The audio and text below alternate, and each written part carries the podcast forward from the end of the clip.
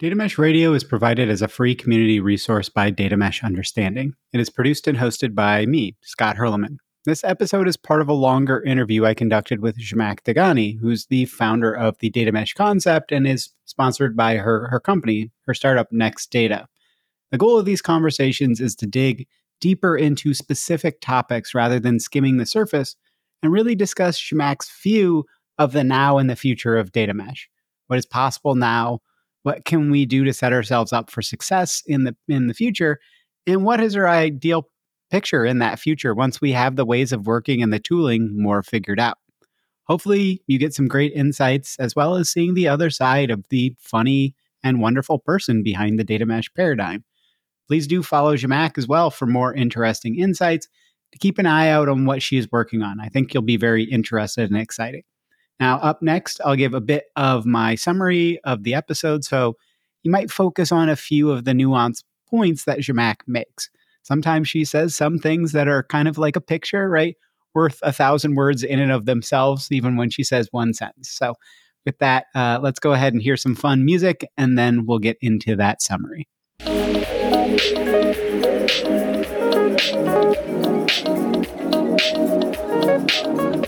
Thank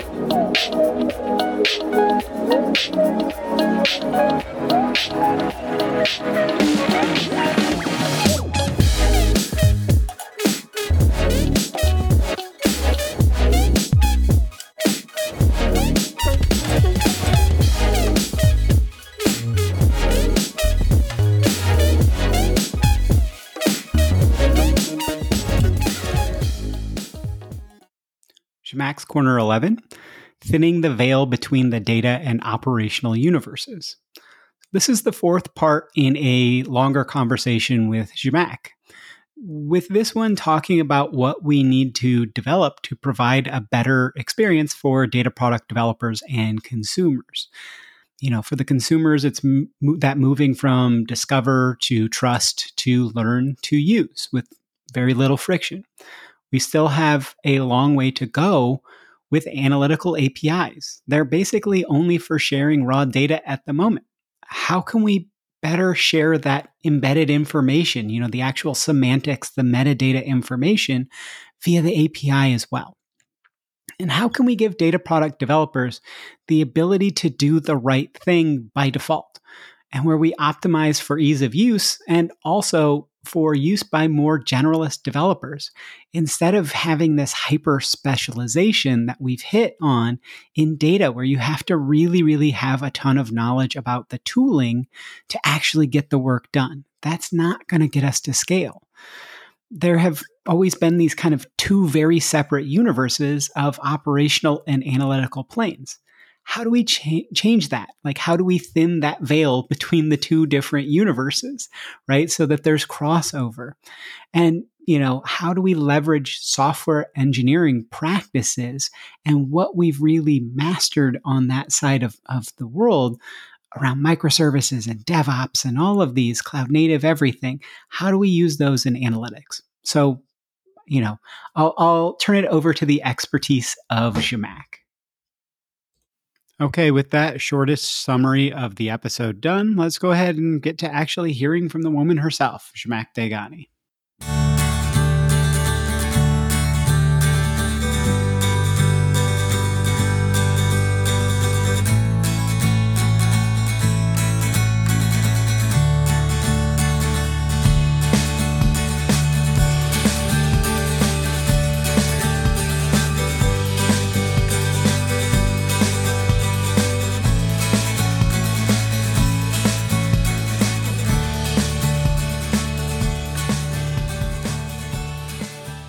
This is like really high level nice basic apis that allows you to go through the experience of discover learn trust use right? And then use in streaming fashion or pulling fashion or you know that push or pull depending on how, how you want to interact. Like those higher order apis don't exist. And i think yes for to, to create those that takes a fair bit of investment. And, and even then there are some really hard problems to solve um, across platforms because like for example identity system and authorization just they're not standard right? That's that's a basic standardization that we had to solve with apis and you know openid connect and auth and all of that. Back in the day when we started building apis we learned very quickly that's the first thing we have to solve which we haven't solved in the data space.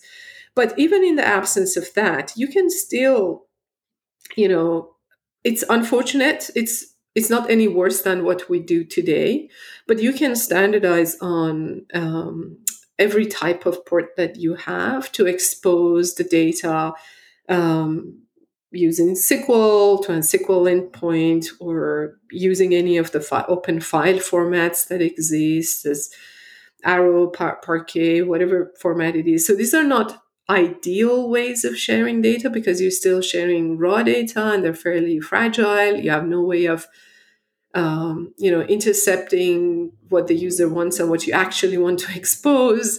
Um, but it's any, not any worse than where we are today. So we are basically using technology that exists and we're using open technology. So if you choose to go to some other you know vendor, that's there's a level of freedom. Um, is it ideal? No, but is it doable? Yes. And you know, kind of circling back with that again, that I think that's a, a really strong point to make of we can move to this thing and it's not necessarily better, but we're set up for when the better does come.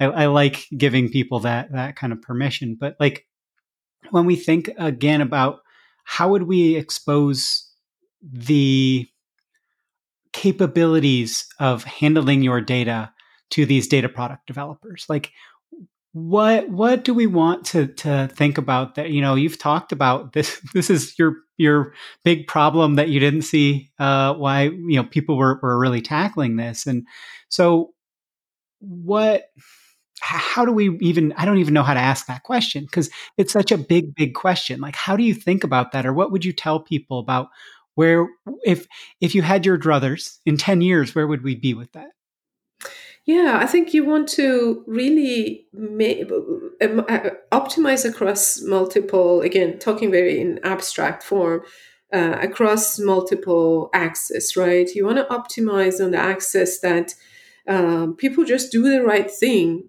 from the moment of inception of a data product right? You give them a framework to do the right thing from very early on and um, you know you, you want to of course allow flexibility around it but the framework allows you to do the right thing. And we have seen this over and over again in the past. Every time a notion a new notion has been introduced again i bring kind of past experiences from software engineering like we had 12 factor app and then we had like pcf pivotal cloud foundry. We had um, you know we had i don't know um, kind of web application, lightweight web app development, and we had Ruby on Rails. So there, there were these frameworks that, that were introduced to codify an approach and give, you know, a blueprint, a codification of a blueprint so that you can do the right thing and you can customize the pieces that need to be customized easily within that framework. Uh, so one axis is around providing a framework to people to do the right thing, and in that framework, I think what is what is to do the right thing in the context of the data. It is, you know, um, thinking about just beyond, not just about the data, but beyond data. Um, think about the usability of your data. Think about baking in from day one your your metadata in, into what you're sharing with no longer just data share data that's just not acceptable anymore. And i use metadata as a, just a catch-all phrase for all of the other pieces that makes the piece of data usable. Um, for example for me a distributed data system has to be uh, bitemporal to be used in an al- analytical way and have some level of like guarantee around its state of eventual consistency when we make queries. We know that we're making a query for for what point in time. So so doing the right thing would be the platform give you ability to just semantically define and um, provide your data with temporality built in with you know what is it doing the right thing about policies? Will platform that the scaffolding will give you a place to plug in and easily de- declaratively define the policies that govern the data. So and of course, validate that at build time, monitor that at runtime, and recover it when it happens, right? Failure happens. So that is one axis around which we have to optimize the experience of a developer, um, pave path to do the right thing. And then the other axis is removing, again, a need for specialization. Right now, as you said, this Cambrian explosion of tools comes with a Cambrian explosion of specialized people in all of these tools that are somehow in um, they, they, they work in also in different paradigms right? And that's okay. I mean this some, some, to some level proliferation is needed so that we can the best ones bubble rise to the top and we make progress. We create new ways of thinking and coding our thinking. And we've had that in you know in the past around like functional programming and object oriented programming, these more different types of programming. And, and the same exists now in the data space, right? We need different ways of looking at solving the problem with streaming and um, SQL based and, and so on. But at the same time, I think we've got to optimize on the axis of um, moving toward generalization in my mind. Otherwise, it's just a, we're creating an unsustainable system that everyone has to be specialized. So then what does that look like? I think the frameworks and the paradigms within which we code these data products or define in semantic uh, it has to be familiar. It, it, it, has to fit in again i'm a developer so i'm looking at it from a developer persona. It has to fit into basic constructs of development and programming that we learn uh, as opposed to some esoteric kind of configuration base that uh, that doesn't really uh, you know it, it, hits a limit very quickly and it, it leads you toward a specialization again. So so then the second axis is let's optimize for ease of use and for generalized people to to to use it and then do the right thing as well. I think these two probably takes us a long way if we, if we, we start changing the technology toward these two outcomes. And, and we talked about it earlier, but like um, for me, the whole like full stack engineer, we're asking too much of people, right? So, mm-hmm. you know, the but when we're saying there's no specialization, but there is a data product developer, to me, I think that's going to have people confused as to what that that the differentiation there means? And is it that we're still evolving and we still have to figure out exactly the line between somewhat specialized versus hyper specialized versus it's an easy easy function really easy function. How long does it take for a vanilla developer to make a you know to to have a mutation toward this role a data product developer. Do they need to have five years of experience in as a novice as, as someone new to the to the field to even be able to be productive? What is the investment to move people from a developer to a data product developer? What's that leap? And if it's not after one project, you know, I can become quite proficient, I can still apply. I, I don't have to disregard and ignore everything I, I learned as a software developer. I don't have to throw all that away. Uh, I can actually use that because it's I can see it applied everywhere here. Uh, and in addition to that, of course, I have to learn some new things around classifying data as the first you know class concern um, so yeah so there is some learning but what is the function going from that to this new from, from, a generalist developer to this new role? Uh, and you're right that and, and that should be minimized in terms of time and effort right? It should be feasible for people move across these boundaries.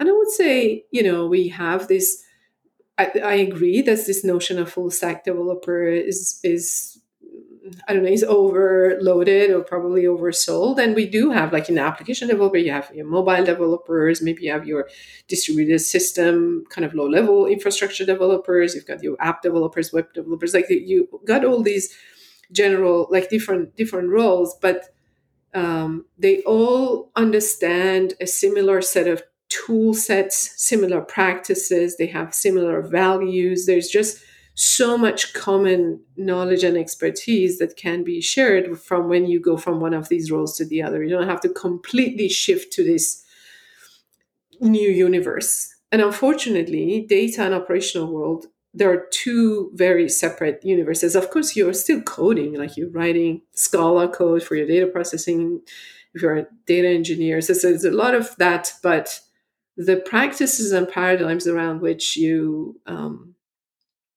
you know you you prioritize what's what looks good what good looks like are very different so thanks again to Zhamak. As a reminder, please check out her startup, next data There's more information about it in the show notes. They're doing some pretty amazing things. She's hiring lots of folks looking to partner with others and just kind of check it out. As for me, please do follow up with me as well. I'm pretty easy to find. I'd love to chat data mesh or anything kind of in the data realm. Check out datameshunderstanding.com for more information, some useful resources and things as well. And Zhamak and I both wish you an excellent rest of your day. Now, with that, let's cue that inspiring outro music.